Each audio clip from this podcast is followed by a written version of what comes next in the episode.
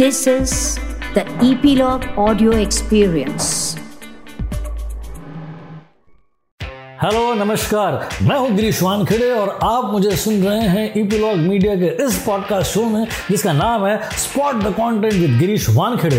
इस शो में मैं स्पॉट करता हूँ कुछ ऐसे टाइटल्स जो कि बहुत नोटवर्दी है स्पेशल है और आपको एंटरटेन करने की जिनमें क्षमता है।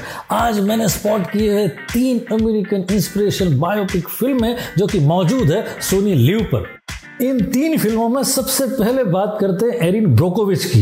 ये 2000 में Julia Robert starrer film Erin Brockovich नाम के कैरेक्टर की सच्ची घटना पर आधारित है, जिसने अकेले ही एक बड़ी energy corporation P G and E, Pacific gas and electric company से लड़ाई मोल ली थी, जिन्होंने हिंकली नाम के कैलिफ़ोर्निया के एक छोटे से टाउन में क्रोमियम से भरा वेस्ट वाटर डंप करके सारे पॉन्ड्स को कंटेमिनेट कर दिया था, जिसके कारण कई लोग गंभीर गंभीर बीमारियों से ग्रस्त हो चुके थे।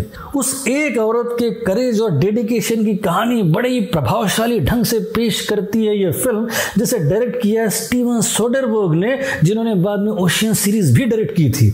उनकी और एक फ़िल्म थी ट्रैफ़िक नाम की उसी साल, और स्टीवन सोडरबर्ग नॉमिनेटेड थे एरिन ब्रोकोविच, और ट्रैफ़िक दोनों के लिए बेस्ट डायरेक्टर्स कैटेगरी में ऑस्कर के, और उनको मिला था ऑस्कर ट्रैफ़िक के लिए।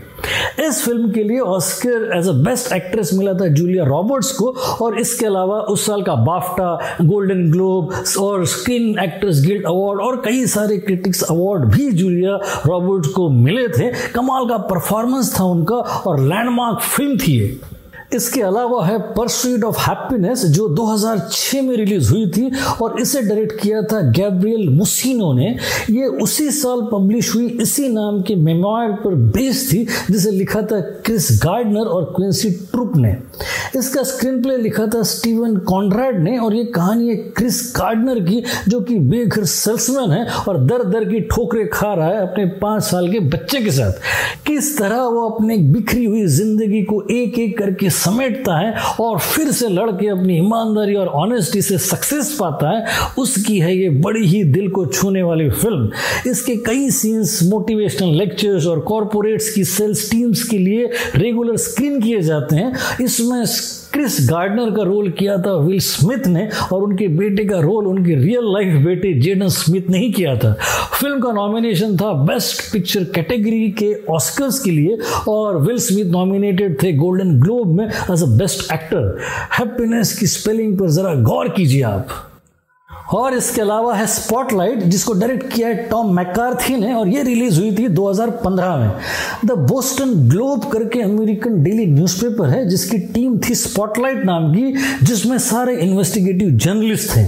इन्होंने इन्वेस्टिगेट किया था बॉस्टन एरिया में कई सारे रोमन कैथलिक प्रिस्ट पर लगे चाइल्ड एब्यूजेस के आरोपों को। ये इन्वेस्टिगेशन बड़ा ही सेंसिटिव और बड़ा ही ट्रिकी था और ये टीम ने जो मेटिकुलसली डिटेल में काम किया था, उसके लिए उनको 2003 में मिला था Pulitzer prize for public service कहानी बड़ी ही एंगेजिंग है और अनसेंबल स्टारकास्ट है, जिसमें है Mark Ruffalo Michael Keaton Rachel McAdams Stanley Tucci और बिली क्रुडुप ये बॉक्स ऑफ़िस पर भी बड़ी सक्सेसफुल फ़िल्म थी और ऑस्कर्स में इसके छह नॉमिनेशन थे और इसने जीते थे बेस्ट पिक्चर और बेस्ट ओरिजिनल स्क्रीन प्ले के ऑस्कर्स ज़बरदस्त इंस्पायरिंग फ़िल्म है ये और बड़ी ही गजब तरीके से लिखी है डायरेक्टर मैकार्थी के साथ जॉश सिंगर ने गो फॉर इट तो आज के लिए बस इतना ही। अगले शो में मिलने से पहले आपको याद दिला दूँ कि सब्सक्राइब करना ना भूले इस शो को, जो कि ई मीडिया की प्रॉपर्टी है, और सुनते रहिए इसे आपके फेवरेट पॉडकास्ट ऐप्स पर, जैसे कि गूगल पॉडकास्ट एप्पल पॉडकास्ट और गाना डॉट कॉम पर। अगले शो में फिर मुलाकात होगी। तब तक के लिए एंजॉय पॉडकास्टिंग